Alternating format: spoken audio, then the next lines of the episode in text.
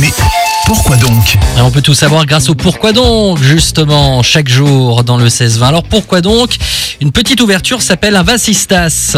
Je ne sais pas. Ouais, ouais, c'est une petite ouverture aménagée dans une fenêtre ou dans une porte constituée d'un ventail pivotant indépendamment. Euh, par extension, hein, ce mot désigne aussi, euh, je l'ai dit tout à l'heure, une fenêtre installée euh, dans le pan d'une toiture ou dans un mur. Alors à l'époque, dans les villes, il n'était pas question d'ouvrir à n'importe qui, d'où l'idée de pratiquer cette ouverture mobile.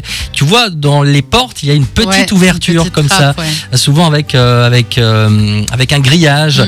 et euh, pour euh, pour se faire une idée évidemment de la de la tronche de la personne qui a devant la porte avant de lui ouvrir.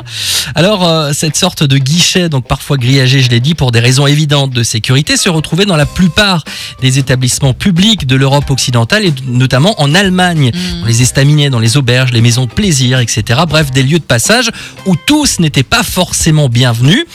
Ainsi donc en Allemagne, par exemple, quand la nuit venue, quelqu'un frappait à l'une de ses portes, le tenancier ouvrait la petite lucarne et demandait Was ist das Qu'est-ce que c'est ou c'est qui ou c'est pourquoi Mhm. à travers cette petite ouverture. Donc, Et on ne sait trop comment ça a donné son nom justement à cette ouverture, le Vasistas. D'accord. Mais assez localement, je pense. Dans- Enfin, je, personnellement, je n'ai jamais entendu ça Ah, dans en le reste France, on de la appelle ça un France. Vasistas. D'accord, j'ai jamais entendu Vasistas, ça. ouais, ouais.